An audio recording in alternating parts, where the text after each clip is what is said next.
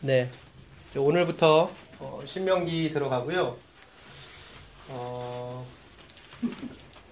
이번 주가 마지막이에요. 이번 주가 마지막인데 어, 다음 주에 신명기를 제가 오늘 다 못 끝낼 것 같아요. 다음 주에 신명기 보강을 좀 한번 하고요. 그리고 그 다음 주에 저희가 이제 성경 파노라마 역사서 들어갈 거예요. 그래서 역사서 오리엔테이션을 좀 하고 그 다음 주부터 14주 동안 저희가 할 거예요. 어, 그렇게 하시면 되고 제가 오리엔테이션 시간 때 저희 실라버스 나눠드릴게요. 그래서 아 1주에는 뭐를 하고 2주에는 뭐를 하고 이렇게 좀 대, 략적으로 이렇게 아시면 될 것 같아요.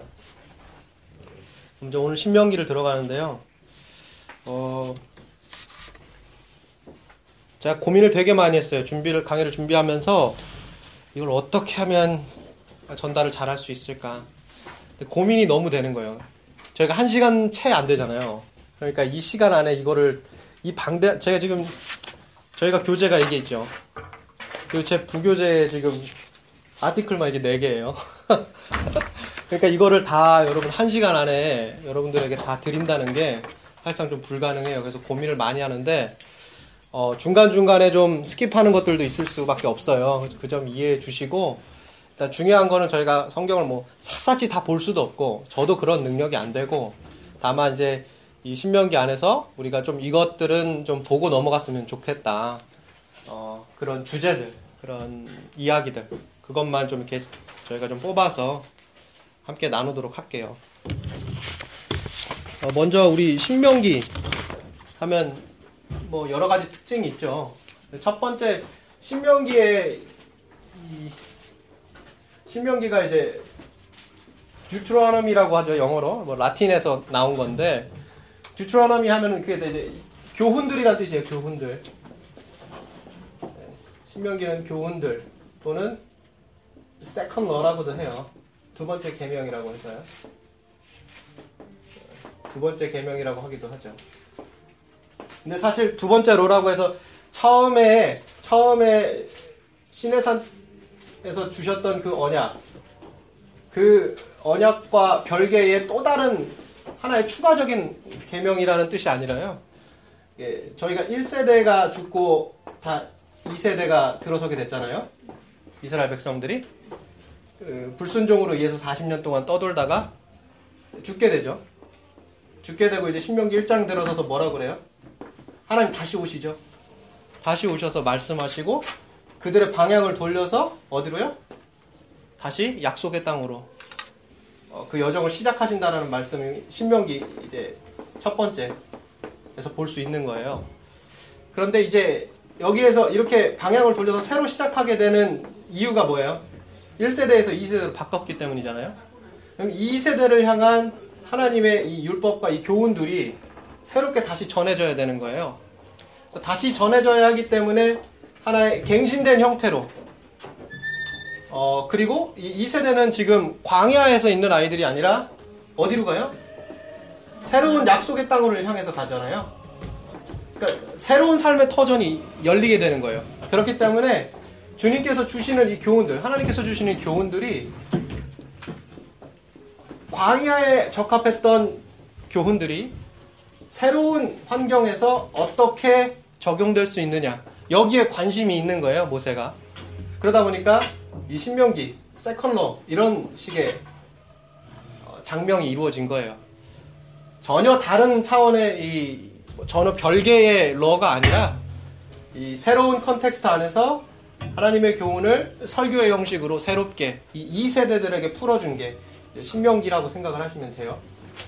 일단은 신명기를 생각할 수 있는 것 가운데 한 가지를 제가 말씀드렸어요.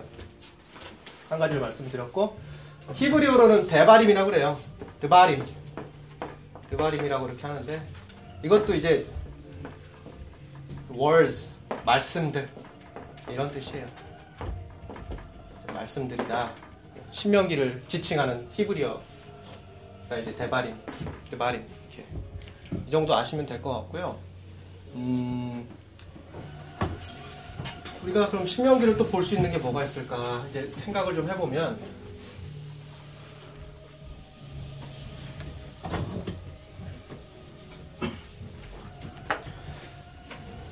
자 굉장히 영향력이 있는 책이죠 모세 오경에 있어서 마지막 마지막을 장식하는 책이기도 한데요. 신명기가 다른 네 개의 책 모세 오경의 다섯 권의 책 가운데 다른 네 권과 좀 다른 게 있다면 뭐가 있냐? 어, 신명기 다른 네 권의 책은 어떻게 되냐면 하나님께서 말씀하신 거예요. 하나님께서 God spoke to Israel. 모세.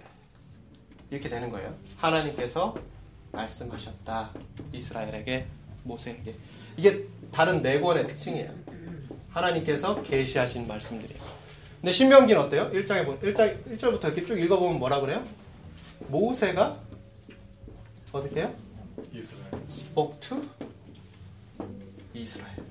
그럼 누가 누가 일하고 이- 누가 말하고 있는 거예요? 모세가 말하고 있는 거죠.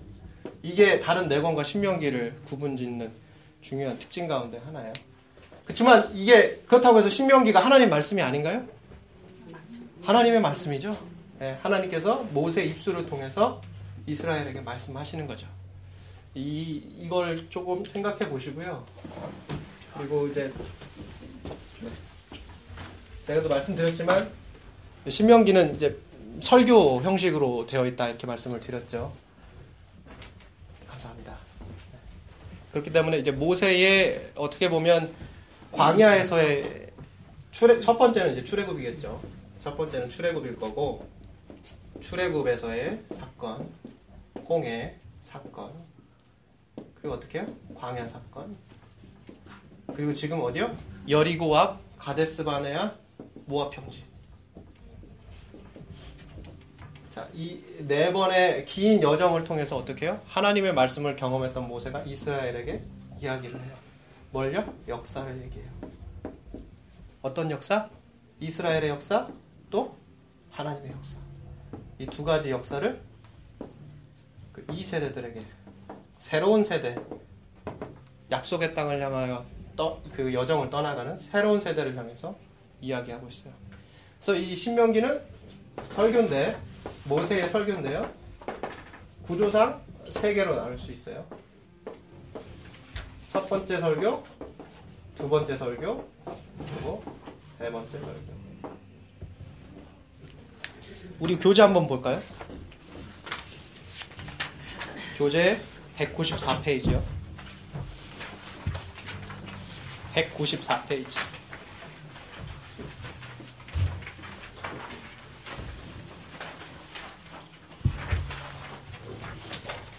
자, 구조 말씀드릴게요.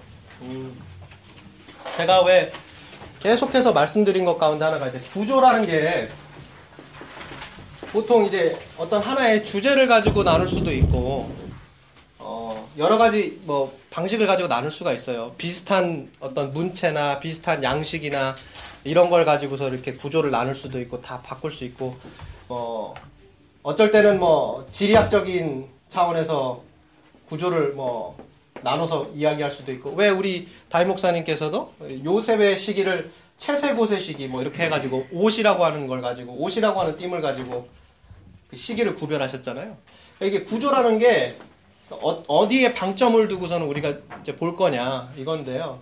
여기에서 보니까 194페이지 보니까 이제 소위 이제 저희가 전통적으로 보는 신명기를 읽어내는 아, 신명기는 설교 텍스트다라고 하는 이 전통적인 관점에서 구조가 어떻게 나눠졌냐 이걸 보여주고 있는 거예요.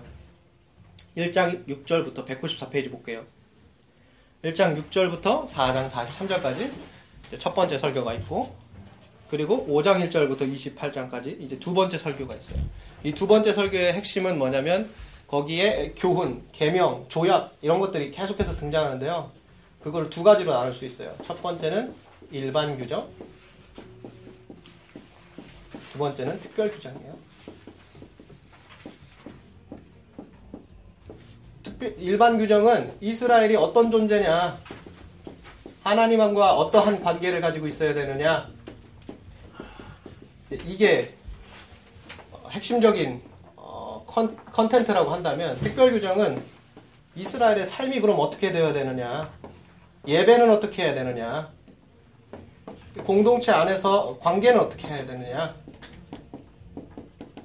여기에 관심이 있어요. 특별 규정은. 일반 규정은 이스라엘의 존재와 하나님과의 관계. 영적인 관계. 그건 뭐예요? 삶과 예배와 공동체와의 관계. 이것이 이제 특별 규정. 이렇게 나눠진다고 보시면 돼요. 이게 어디요? 둘째, 둘째 설교에 있어요. 제가 좀 빠르죠? 마음이 좀 급해요. 그러신 것 같아요. 네. 차리면 모르겠어요. 죄송해요. 그래요? 그래요. 그 CD 구워 드릴 테니까요. 반복해서 들으세요. 반복해서 들으시고 어 이게 제 많다 보니까 저희가 정말 한 시간밖에 없어요. 그래서 제가 좀 자꾸 이제 좀 속도를 좀 빨리 하게 돼요. 이왕이면 다 제가 해온 거 다 드리고 싶어가지고 자 그러면 이게 두 번째 설교고요. 세 번째 194페이지 보니까 세 번째 설교는 31장부터 34장까지 이렇게 돼 있네요.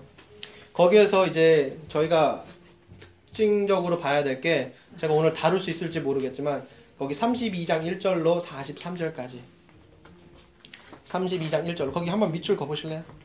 뭐라고 나와 있죠? 모세의 뭐죠? 노래 모세의 노래 자 이게 모세의 노래가 참 이 신명기에서 굉장히 특이한 사안이에요 왜 특이한 사안일까요? 그동안 저희가 구약에서 가장 많이 등장하게 되는 형식, 글의 형식, 글의 양식 뭐예요? 내러티브였죠. 내러티브. 이야기라고 했어요. 이야기. 자, 이야기는 어때요? 어느 하나의 띠이 있으면 그게 쭉 가는 거죠. 고리 고리 고리 다 연결이 돼가지고 어느 하나를 띄면 의미가 날아가 버려요.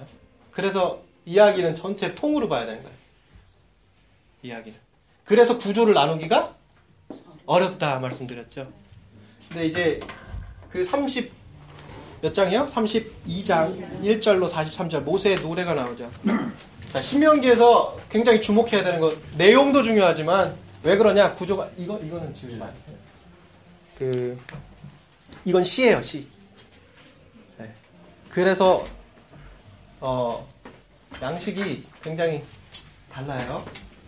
이따가 내용도 제가 시간이 되면 어, 우리 교재에도 있으니까요. 제가 설명을 좀 드릴게요. 뭘, 뭘 내포하고 있는지 제가 말씀을 드리겠습니다.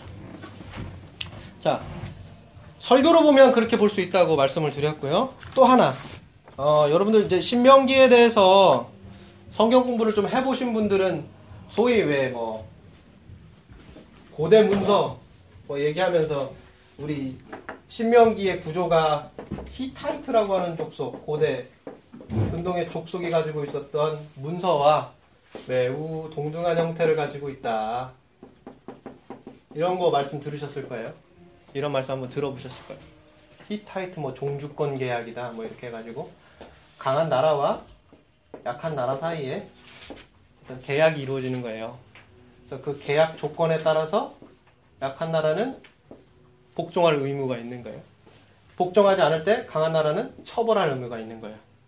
자, 이게 뭐예요? 순종하면 축복이 있고 불순종하면 뭐예요? 저주가 있는 거예요. 이게 지금 신명기에 흐르는 큰 주제죠. 이게 어떻게 해요? 이 양식이 그대로 담겨져 있어요. 어, 그래서 이제 이런, 이런 방식으로 이제 우리가 또 신명기를 볼 수 있는 어, 하나의 툴이 또 생기는데요. 이거는 어떤 구조를 가지고 있냐? 자, 첫 번째 신명기 이거는 쓰세요. 1장 1절에서 5절까지 전원이라고 그래요. 전원이라고 그러는데 이게 뭐냐면 나 히타이트는 나 여호와는 이런 자다라고 하는 그 소위 말해서 그 계약이나 조약이 이루어질 때에 이제 강한 이제 존재 보다 전능한 존재가 어떤 사람이고 그 사람의 그 사람이 일으킨 역사 그 사람이 이루어낸 과업에 대한 이런 설명이 이렇게 전원해서 이루어지는 거예요. 우리 신명기를 봐도 그렇죠. 나 여호와는 이스라엘 백성에게 어떠한 그런 것들이 신명기 1장에서 1장 5절까지 우리가 읽게 되면 이제 나오게 돼요. 두 번째 뭐예요? 1장 6절에서 4장 43절까지 뭐예요? 역사. 하나님께서 이스라엘 백성에게 이루어 주신 역사. 뭐 히타이트 같은 경우는 뭐겠어요? 이 히타이트라고 하는 이 국가가 이루어낸 역사겠죠? 그러한 방식으로 그러니까 이게 히타이트 및 고대 문서에도 이렇게 되어 있다는 거예요. 이거는 이제 동일한 거예요. 여기는 신명기, 여기는 히타이트 이렇게 보시면 돼요. 고대 문서 그렇게 보시면 되고 세 번째는 뭐냐면 4장 44절부터 11장 32절까지. 일반 조약 아까 말씀드렸던 그러한 형식의 일반 조약 그리고 12장 1절부터 26장 19절까지 특별 조약 네, 특별 조약이 있어요. 세세하게 다 이렇게 간섭을 하시는 거죠. 자, 그리고 27장 1절부터 28장 68절까지 뭐가 있냐면 이로서 나오는 축복과 저주. 축복과 저주가 있어요. 그리고 31장 9절부터 29절까지.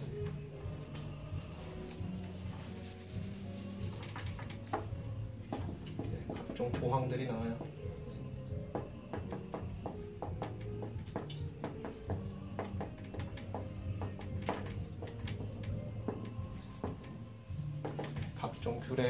규제, 조항 이런 것들이 나오고 그 다음에 32장 1절에서 47절까지 증언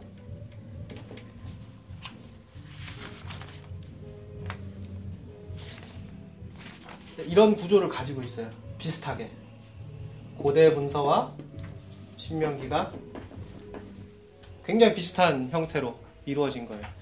이게 이게 어떤 걸 시사하냐면요. 그래요. 이제 우리가 어, 오늘날 오늘날 사용하는 언어와 오늘날 우리가 살아가고 있는 이런 문화적 배경이 이 100년, 200년 전과 굉장히 달라요. 굉장히 달라졌어요. 그렇기 때문에 이제 100년, 200년 전에 어떠한 형식, 문화, 그런 언어들을 가지고 우리가 오늘날을 살아가는 사람들에게 무언가를 가르칠 때 굉장히 어려움이 있어요. 무슨 말씀인지 알겠어요? 그래서 그 100년, 200년 전에 사용하던 언어와 문화를 오늘날 사용하는 언어와 문화로 이거를 어떻게 해요? 좀 변이시켜가지고 전달을 하는 거예요. 전달하는 매개체를 조금 바꾸는 거예요. 우리가 이해할 수, 이해할 수 있도록. 그렇죠? 그게 되게 중요한 거예요. 그럼 고대 세계에 있어서 하나님이 이루어주신 그런 역사를 알 길이 없잖아요. 그리고 이 사람들이 그걸 이해하려면은 어떤 매개체가 필요한 거예요. 그냥은 이해를 할 수가 없었어요. 뭐, 하나님의 역사를 그들이 어떻게 다 알겠고, 하나님의 일을 인간이 또 어떻게 다 알 수 있겠어요. 그러니까 하나님께서 이 고대에 사용되던 이런 문서와 이 언어와 이 문화적 배경들을 사용하신 거예요. 왜요? 이스라엘들이, 이스라엘 백성들이 이 고대 문서에 굉장히 잘 알고 있었기 때문에. 이런 문서들을 아, 이런 문서들이 어떤 이야기를 하면, 아, 이게 이런 얘기구나, 라는 거를 즉시로 알았기 때문에, 이런 문서와 양식들을 빌려온 거예요. 그래서 이걸, 어, 고대 문서를 마치 신명기가 뭐 베꼈다, 이런 게 아니라, 그 당시의 양식을 빌려와서, 하나님이 우리에게 어떤 분이신가를 알려주고자 하는 게 목적인 거예요. 그러니까 그 목적이 중요한 거지, 형식을 빌려온 거에 대해서 마치 뭐 신명기의 뭐 권위나 성서적인 어떤 어 뭐랄까요 주권 이런 것들이 상실된다 뭐 이런 식으로 생각하거나 접근하시면 안 된다 이거를 말씀을 드릴게요. 다만 이렇게 이런 구조로 신명기를 또한 볼 수 있다. 이것만 좀 아시면 될 것 같아요. 이거는 제가 지울게요. 구조에 대해서는 제가 이 정도만 하고요.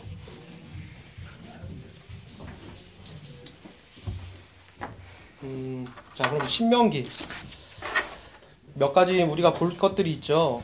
먼저 신명기 1장 1절 한번 볼게요.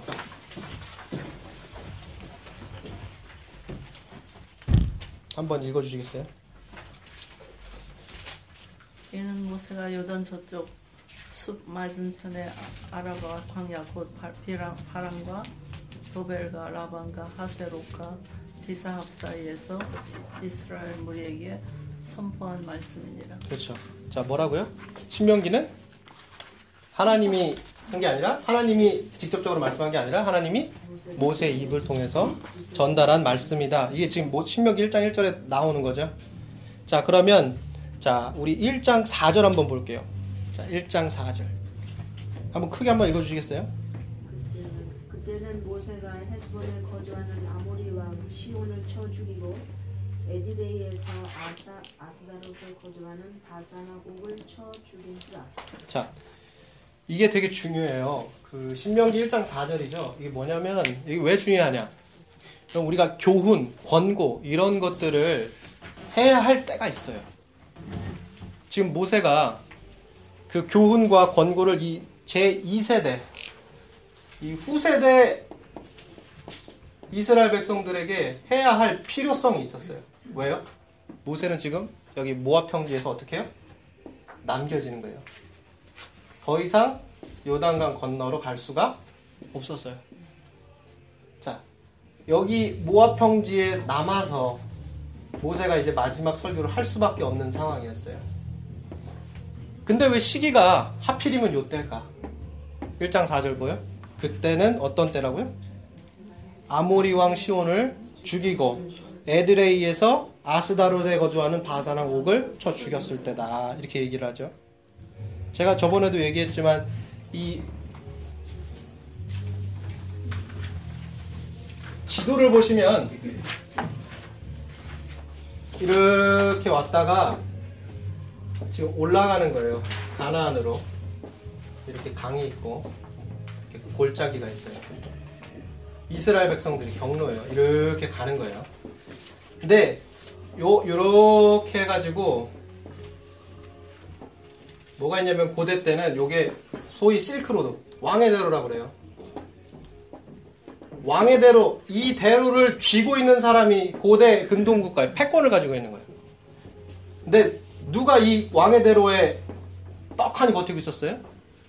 지금 오늘 얘기하고 있는 시혼 바사랑 옥이 이걸 가지고 있었다. 그러니까 고대 근동에서 이 큰형님들이에요.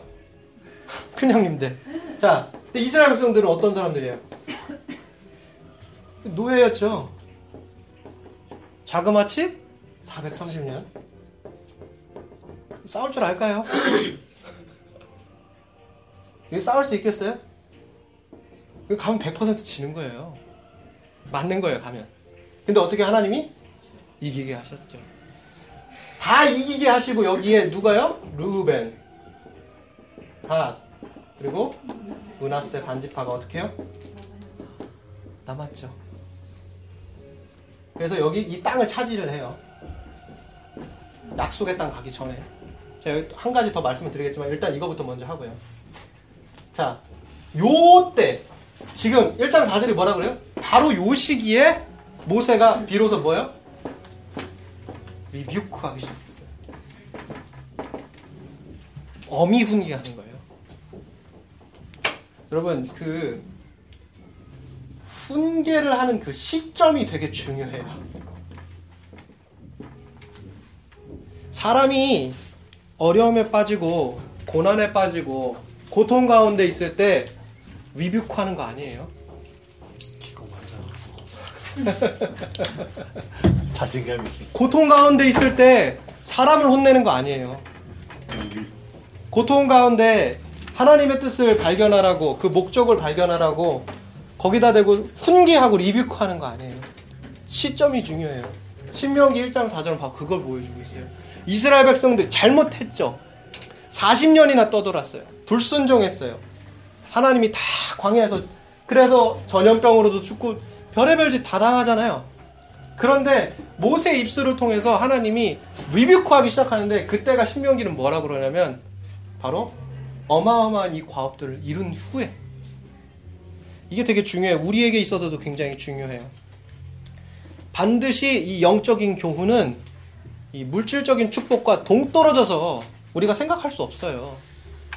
사람이 기본적으로 생존권이 보장되지 않은 상황에서 하나님께서 지도자를 통해서 그들을 억제하고 압제하고 이렇게 하지 않는다고요. 우리가 때때로 이제 물질적인 축복이 뭐 물질주의로 빠진다 이렇게 해서 굉장히 우리가 좀 경계하기도 하는데요. 사실은 하나님께서 이 이스라엘 백성에게 약속해 주신 게 뭐예요? 적과 꿀이 흐르는 땅이에요. 이 축복의 땅이라고 축복의 땅.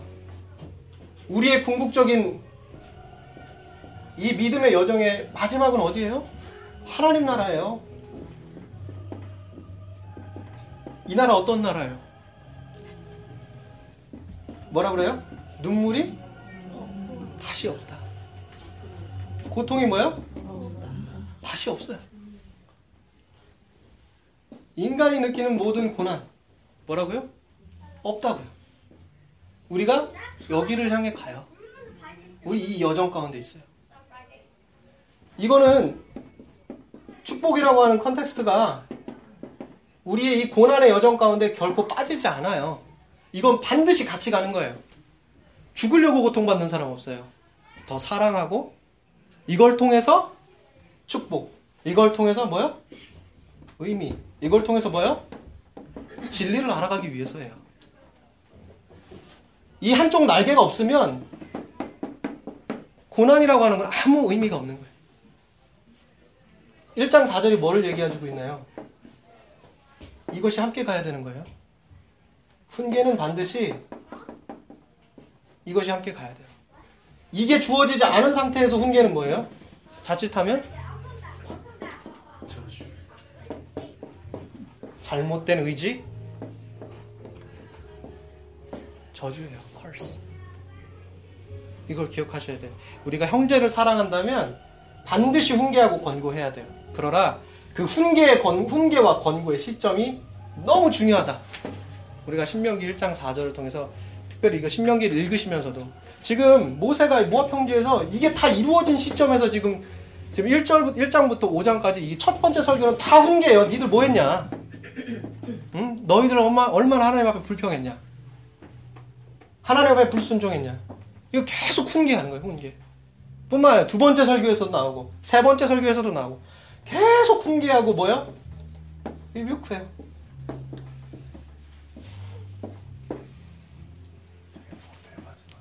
그래도 이 마지막 설교 안에서 이루어진 이 리뷰크라고 하는 게, 이 훈계가, 이 교훈이, 결코 이것과, 이 컨텍스트와, 축복과, 의미와, 진리와, 기본적인 생존이 보장되는 바로 그 시점에 이루어졌다. 이거를 꼭 기억하시고, 우리가 교회에서 리더로서 또 삶을 살아갈 때 반드시 훈계를 해야 되는 시점이 오지만 그 시점을 잘 골라내는 건 지혜예요. 지혜예요. 이거를 꼭 기억하시기 바래요. 어, 자, 주트로노미 1, 어, 신명기 1장 27절 우리 한번 볼게요.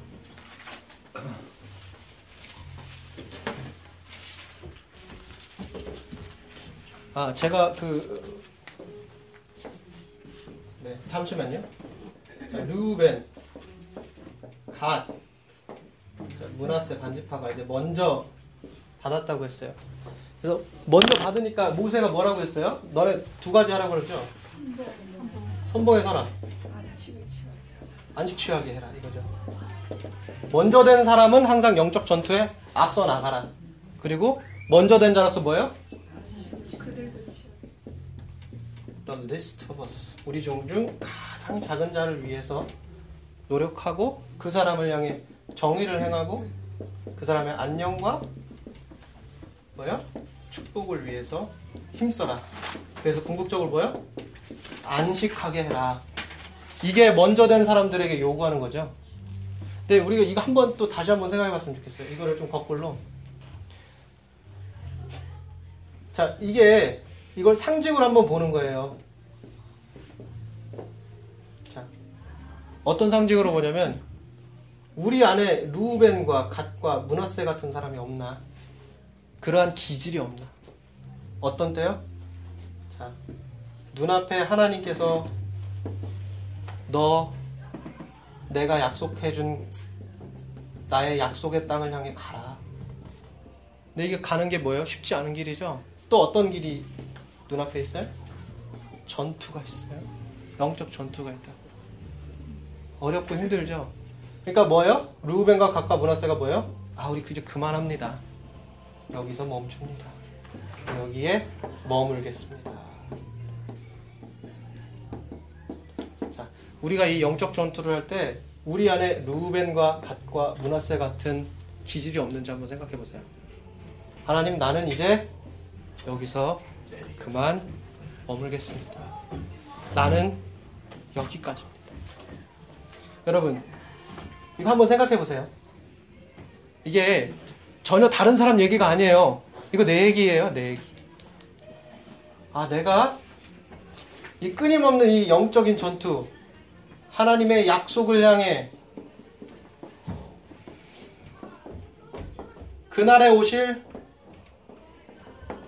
도래할 하나님 나라를 향해 내가 끊임없이 가겠다. 이런 마음가짐이 어느 순간 끝나고 하나님 난 이제 여기 머물겠습니다. 여기가 좋사오니 나는 여기 있겠습니다. 여러분 우리 이런 사람들 아닌가 한번 생각해 보시기 바래요. 특별히 이건 신명기에서도 반복되죠. 신명기 2장 보면 나와요 다. 전투하고 나서 다 이제 르우벤 가 2장 3장 나오죠. 이 지파들이 어떤 지파들이라고 했죠 제가? 다 장자 지파라고 했죠. 레아의 장자. 레아의 여중 장자. 이것도 장자. 자, 이 장자들이 뭐요?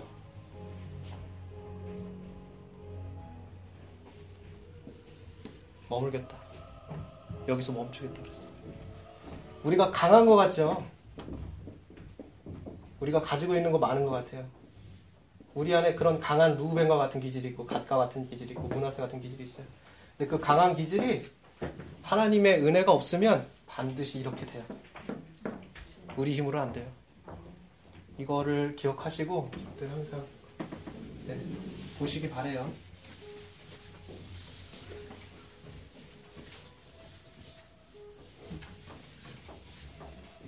자, 27절 제가 한번 보자고 했죠. 자, 절반 이상이 갔는데 일장하고 있어요. 이래서 제가 급한 거예요.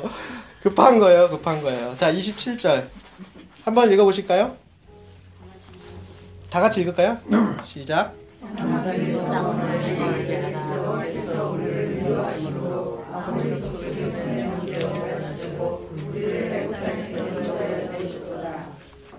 뭐라고 그래요? 이스라엘 백성이 지금? 하나님이 우리를 미워하신다.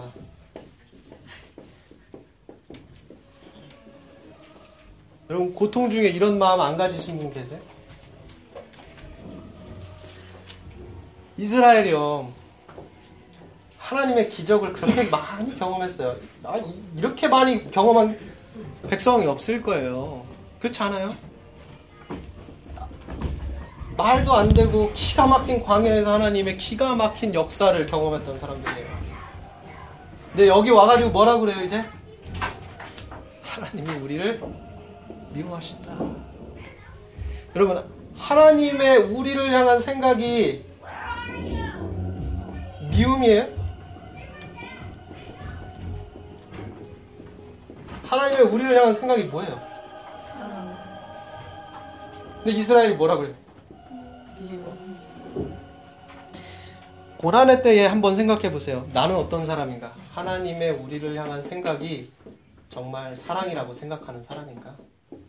아, 미워하신다고 생각하는가? 우리 마가복음 4장 봤죠? 뭐라 그랬어요?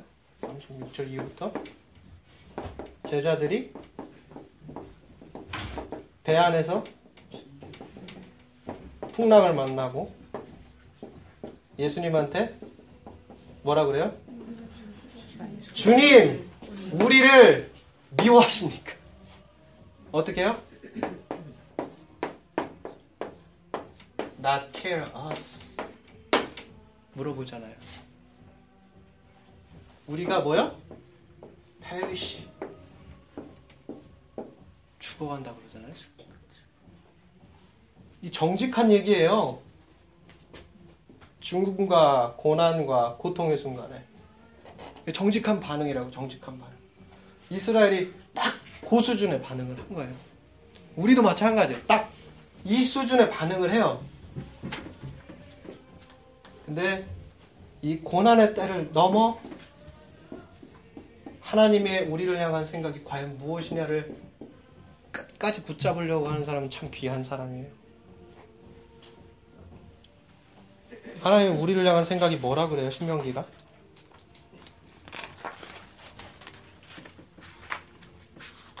십장 신명기 10장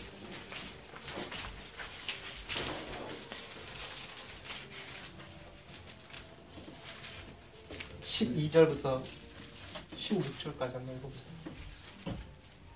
이스라엘아 내 하나님 여호와께서 내게 요구하시는 것이 무엇이냐 곧 내 하나님 여호와를 경외하며 그의 모든 도를 행하고 그를 사랑하며 마음을 다하고 뜻을 다하여 내 하나님 여호와를 섬기고 내가 오늘 내 행복을 위하여 내게 명하는 여호와의 명령과 규례를 지킬 것이 아니냐 딱 거기까지만 읽을게요. 시간이 없어서.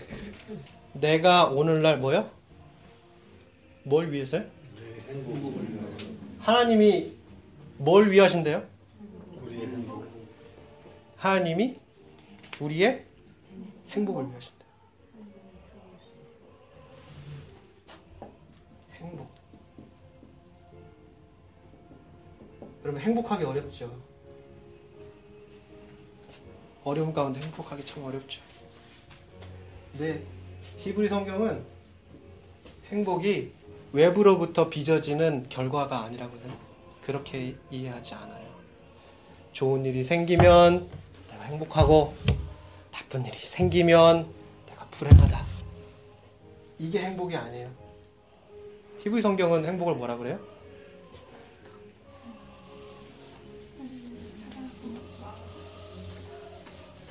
히브리 성경은 행복을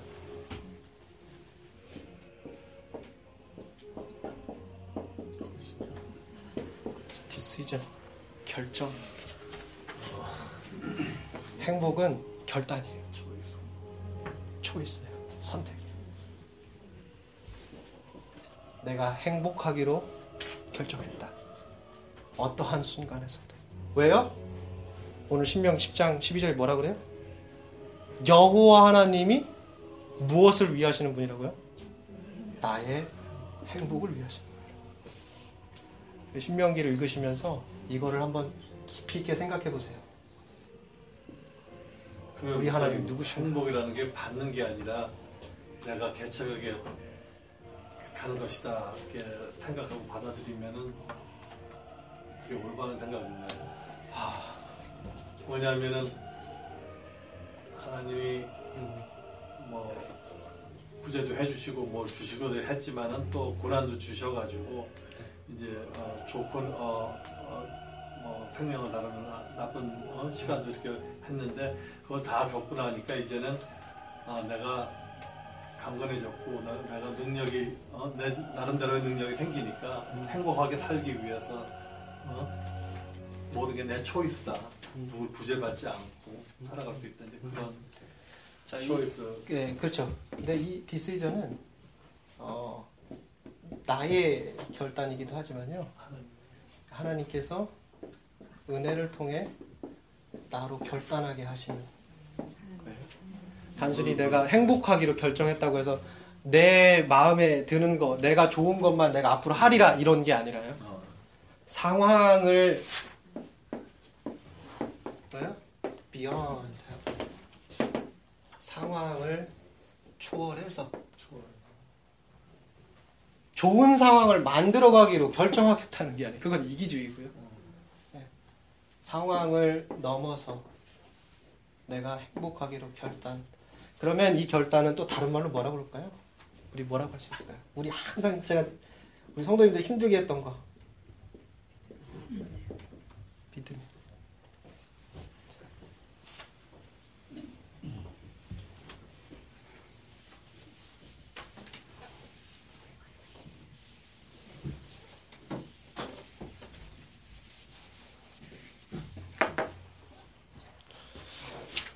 그러면 우리 3장 볼게요. 3장 15절. 잠깐 볼까요? 자, 어, 잠깐만, 제 교재 197페이지 잠깐만 볼게요. 제가 이거 신명기 잘 새벽 설교할 때도 한번 말씀드렸는데.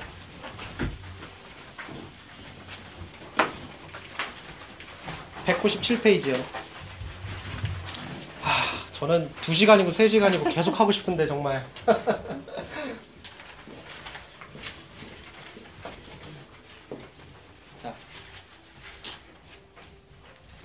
신명기 아 197페이지 첫, 이게 첫 번째 설교의 가장 메인이 되는 이슈예요. 첫 번째 설교는 청중이 누구라고요?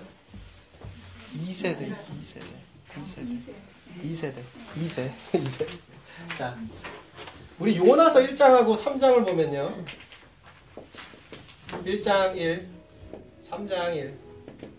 그래요. 1절이나 2절 뭐 이럴 거예요. 똑같은 말씀이 반복해요. 똑같은 말씀이 반복되는데 그 뭔지 아세요? 하나님이 요나에게 임하셨어요. 근데 1장과 이 3장 사이에 무슨 사건이 있었냐면 요나가 다시 도망가요. 불순종하죠. 불순종 후에 하나님이 어떻게 해요? 다시 동일하게 임하세요. 뭐요? second chance. 우리의 삶에 하나님이 second chance를 주세요. 이스라엘 1세대가 불순종으로 멸망했어요. 신명 1장에 뭐래요? 모압 평지에서 2세대를 향해 하나님이 다시 찾아요. 너희가 이 산에 거주한 지 오래니 하면서 하나님이 오세요. 다시 오신다고. 다시 오셨을 때 하나님이 요구하시는 게 있어요. 네 가지 verb, 네 가지, 네 가지 동사. 첫 번째. 이건 우리 삶에도 적용이 되는 거예요. 우리에게 second chance를 주실 때. 우리가 이전 사람에서 새 사람으로 될 때. 바로 그 transition에 있을 때. transition에 있을 때에 우리에게 요구하시는 첫 번째. 너희 방향을 돌려라.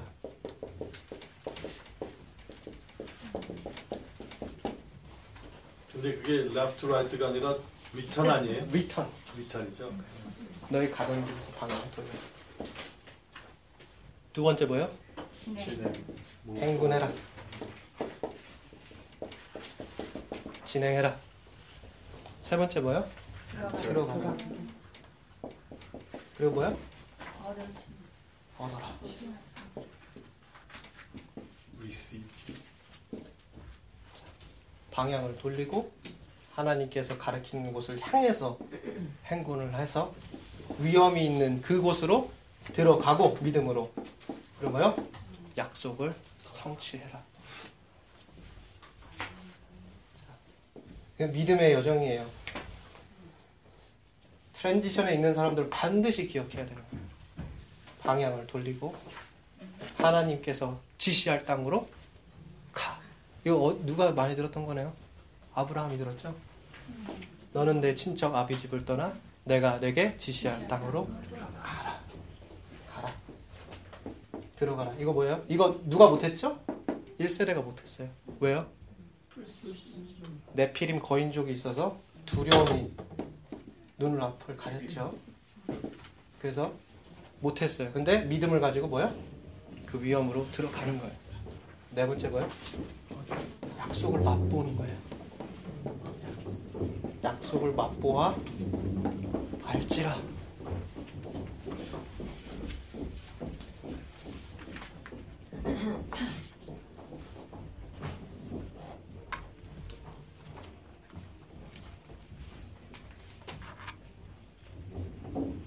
그 신명기 1장 43절도 잠깐 보시면 거기 아, 뭐, 뭐 무슨 내용이 나오냐면요. 왜 제가 민수기 할 때도 말씀을 드렸지만 이스라엘 백성들이 정탐꾼 보내가지고 보고 우리 못하겠다고 못 가겠다고 불평하면서 온 회중을 막 들고 쑤시니까 어떻게 해요? 갈렙하고 여호수아가 나타나서 그렇지 않다. 저 우리 밥이다 이랬죠. 근데 결국 온 회중들이 그거 그 10명의 정탐꾼 때문에 결국에는 들어가지 않기로 불순종하니까 하나님이 어떻게 해요? 너희들은 다 광야에서 떠들다 죽게 될 거다. 이제 그 처벌을 하세요. 40년 동안 있다가 죽을 거다. 그러니까 얘네들이 뭐라 그래요? 신명 1장 44절 보니까 뭐요? 그러면 우리가 싸우겠다 그래요. 아, 어차피 돌아갈 바에 우리 그럼 싸우겠다 그래요. 싸웠다 어떻게 돼요? 패하고 80km 떨어진 호르마까지 쫓아가, 쫓겨났다고 그랬죠, 제가. 처죽임을 당했어요. 여러분, 구원으로 가는 길은요, 회개 없이 죽었다 깨나도 안 돼요. 아, 내가 잘못했어요. 그러니까 하나님 말대로 그럼 하면 되죠? 이게 아니에요. 회개가 있어야 돼요. 구원은 더딘 여정이에요. 서두르면 안 돼요. 기억하세요. 신명기 1장 43절 읽으실 때, 그 파트 읽으실 때 기억하세요. 자, 우리 3장 18절 잠깐 볼까요?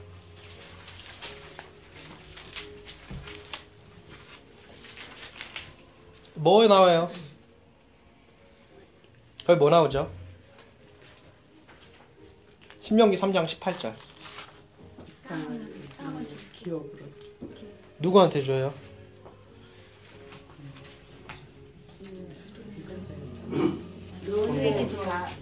건봉을 준 사람. 네.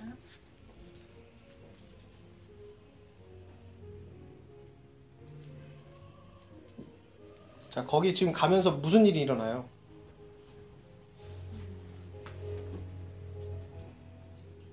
자, 그때에 내가 너희에게 명하여 이르기를 너희 하나님 여호와께서 이 땅을 너희에게 주어 기업이 되게 하셨으니 너희 군인들이 무장하고 너희 형제 이스라엘 자손의 선봉에 대하여 건너가되 하면서 아 여기가 아니네요. 제가 이걸 잘못했네요. 자, 어 넘어가서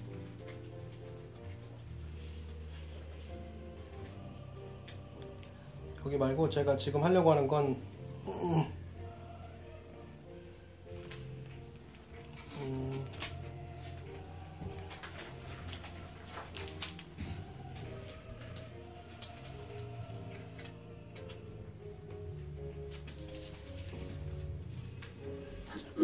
좀 제가 나중에 할게요. 나중에 하고. 어, 우리 신명기 6장 중요한 부분 좀 하고 6장 4에서 쉐마 이스라엘 많이 들어보셨죠? 자, 여기 두 가지만 말씀드릴게요. 두 가지만.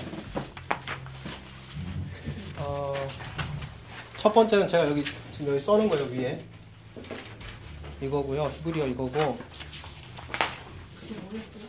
제가 말씀드릴게요. 잠시만요.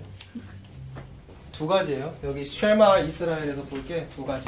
두 가지 말씀드릴게요. 그럼. 뭐 인터넷 찾아보면 많아요. 근데 제가 여러분들에게 조금 별도로 드릴 수 있는 게 이걸 것 같아서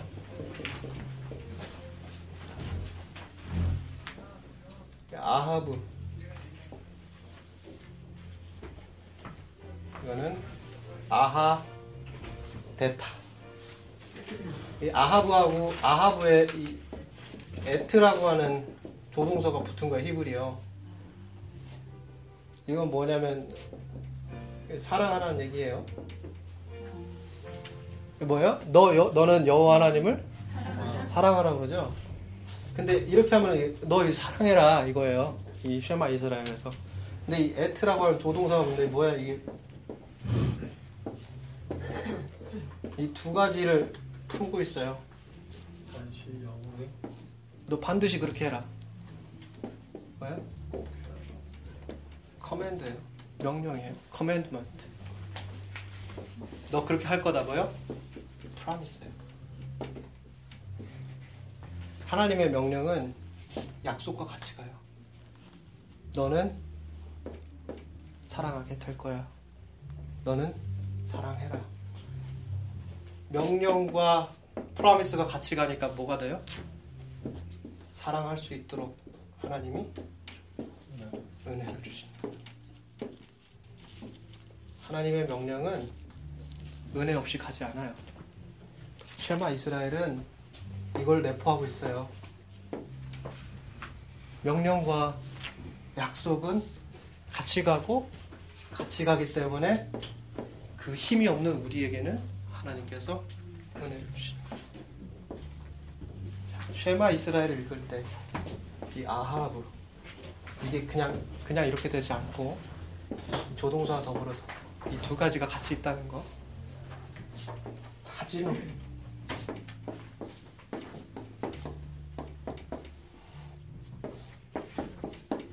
listen 네, 들어라.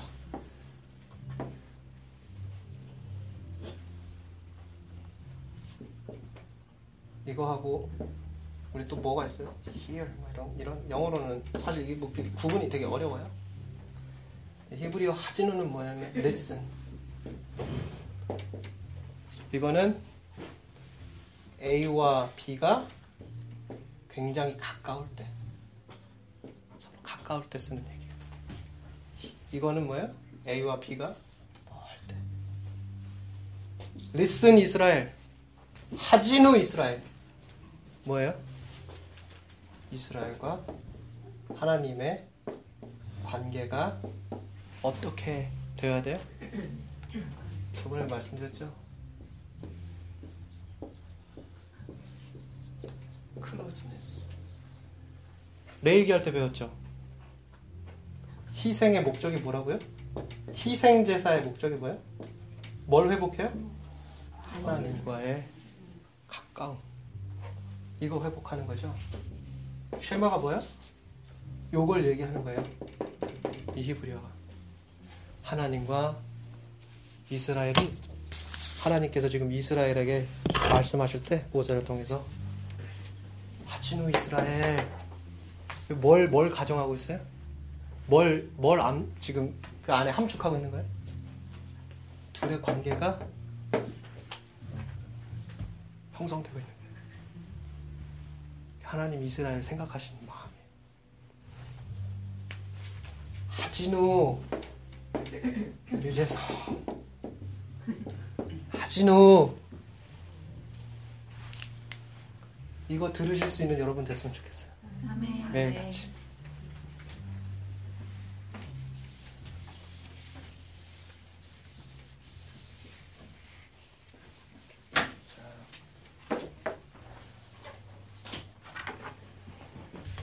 주석 이런 것들까지는 뭐 할 수 있는 시간도 안 되고 어 신명 자꾸 돌아가요. 자꾸 돌아가요. 네.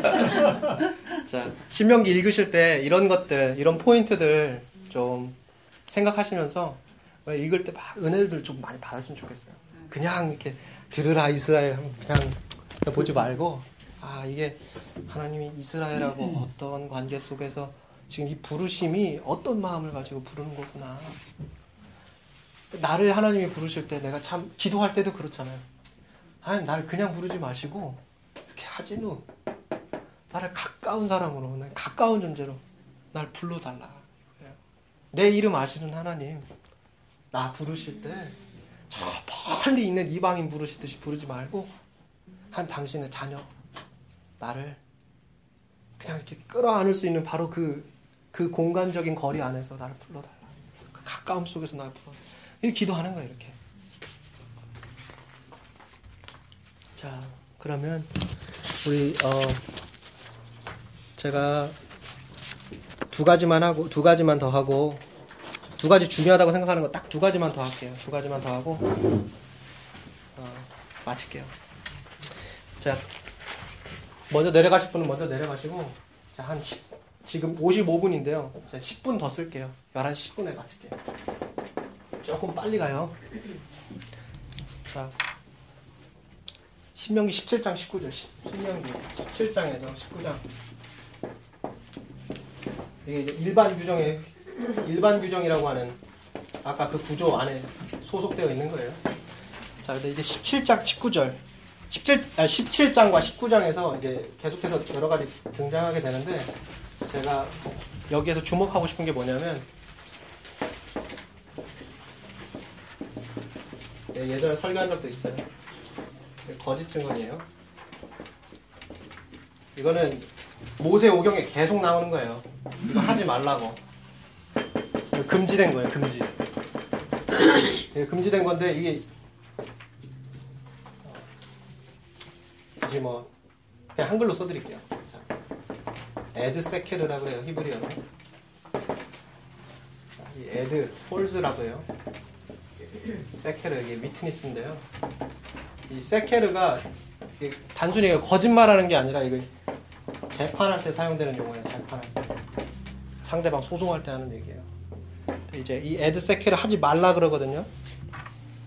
왜 왜 이거 하지 말라 그럴까요? 이웃 간에 그 이스라엘 백성들이 이제 그 당시에 광야 가운데 있을 때 재판장이 뭐 제대로 되어 있지도 않았고 법 체계가 있지도 않았어요. 그렇기 때문에 옳고 그름을 판단할 때 가장 중요한 건 뭐냐면 증언을 구하는 거예요. 아, 이 사람이 이거 잘못했습니까? 안 했습니까? 그러면은 두세 사람의 증언이 확보가 되면 재판장이 그 증언을 듣고 판결을 내려요. 이- 그때 쓰이는 거예요, 이 세케르가. 이 사람을 유죄 판결할 수 있는 근거를 마련하는 거예요. 이거 하지 말라는 거, 이거 기억하셔야 돼요. 이건 뭐냐면 하나님의 법과 정의.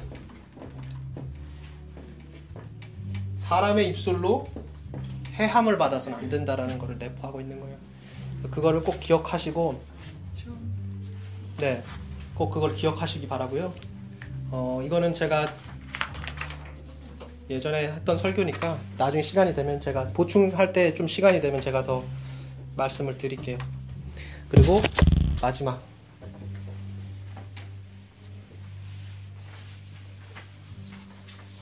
신명기 마지막 장. 제가 제가 훅 튀었네요.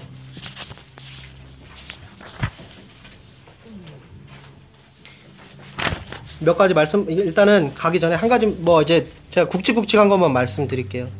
자, 신명기 11장 26절에서 28절.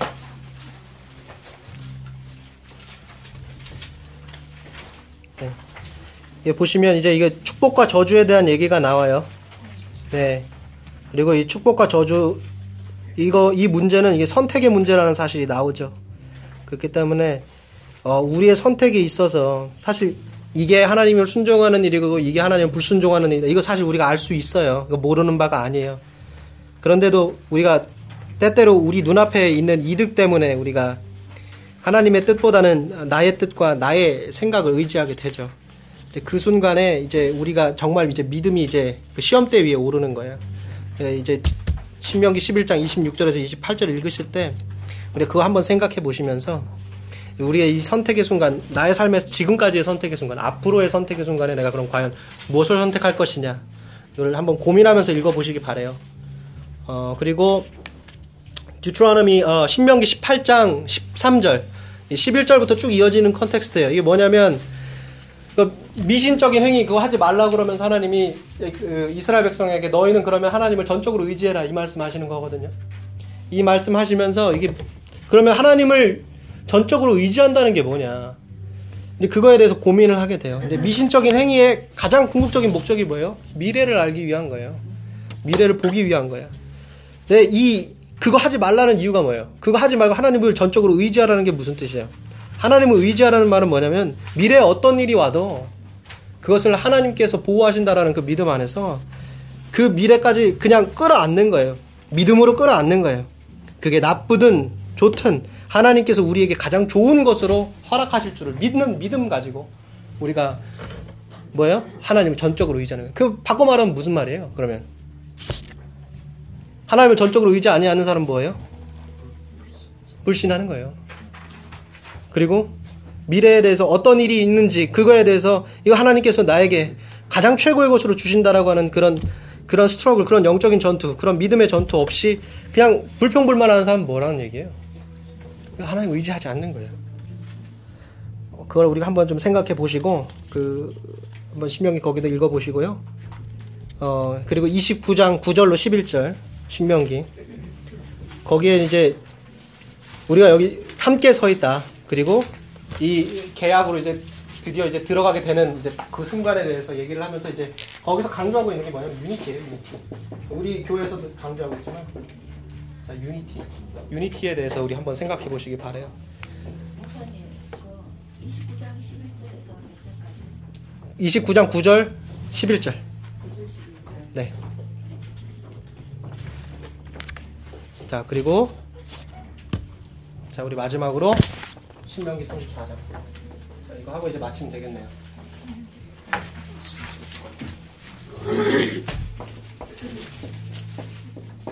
한번 읽어보시겠어요? 신명기 34장 10절로 12절까지 읽어보세요. 다 같이요. 시작. 그 후에는 이스라엘에 모세와 같은 선지자가 일어나지 못하였나니 모세는 여호와께서 내면하여 아시던 자요 여호와께서 그를 애굽 땅에 보내사 바로와 그의 모든 신하와 그의 온 땅의 모든 기적과 기사와 모든 큰 만능과 위엄을 행하게 하시네 온 이스라엘의 목전에서 그것을 행한 자이다 자, 거기서 제가 몇점몇 절이었어요? 좀못 찾았어요. 30, 신명기 34장 10절로 12절 말씀. 10절이요? 오케이. 네. 자, 12절 한 번만 더 크게 읽어 보실래요?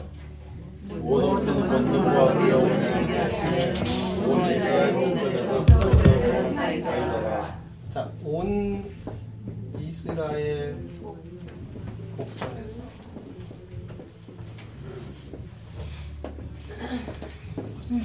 이게 되게 중요해요. 자, 이온 이스라엘 목전에서 이게 탈무드 아시죠?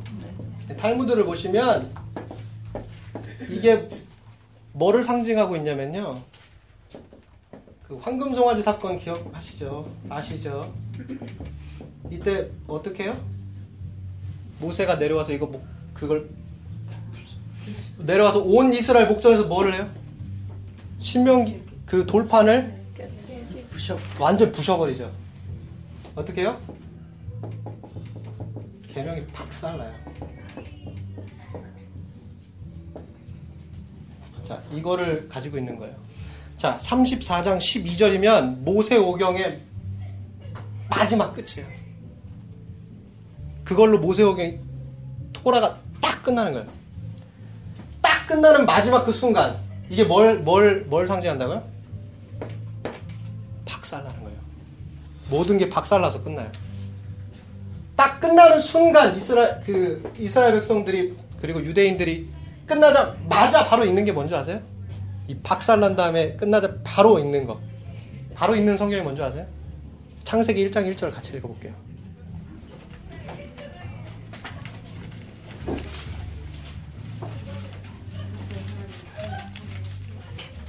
자, 크게 한번 읽어볼게요. 다 아시죠? 시작.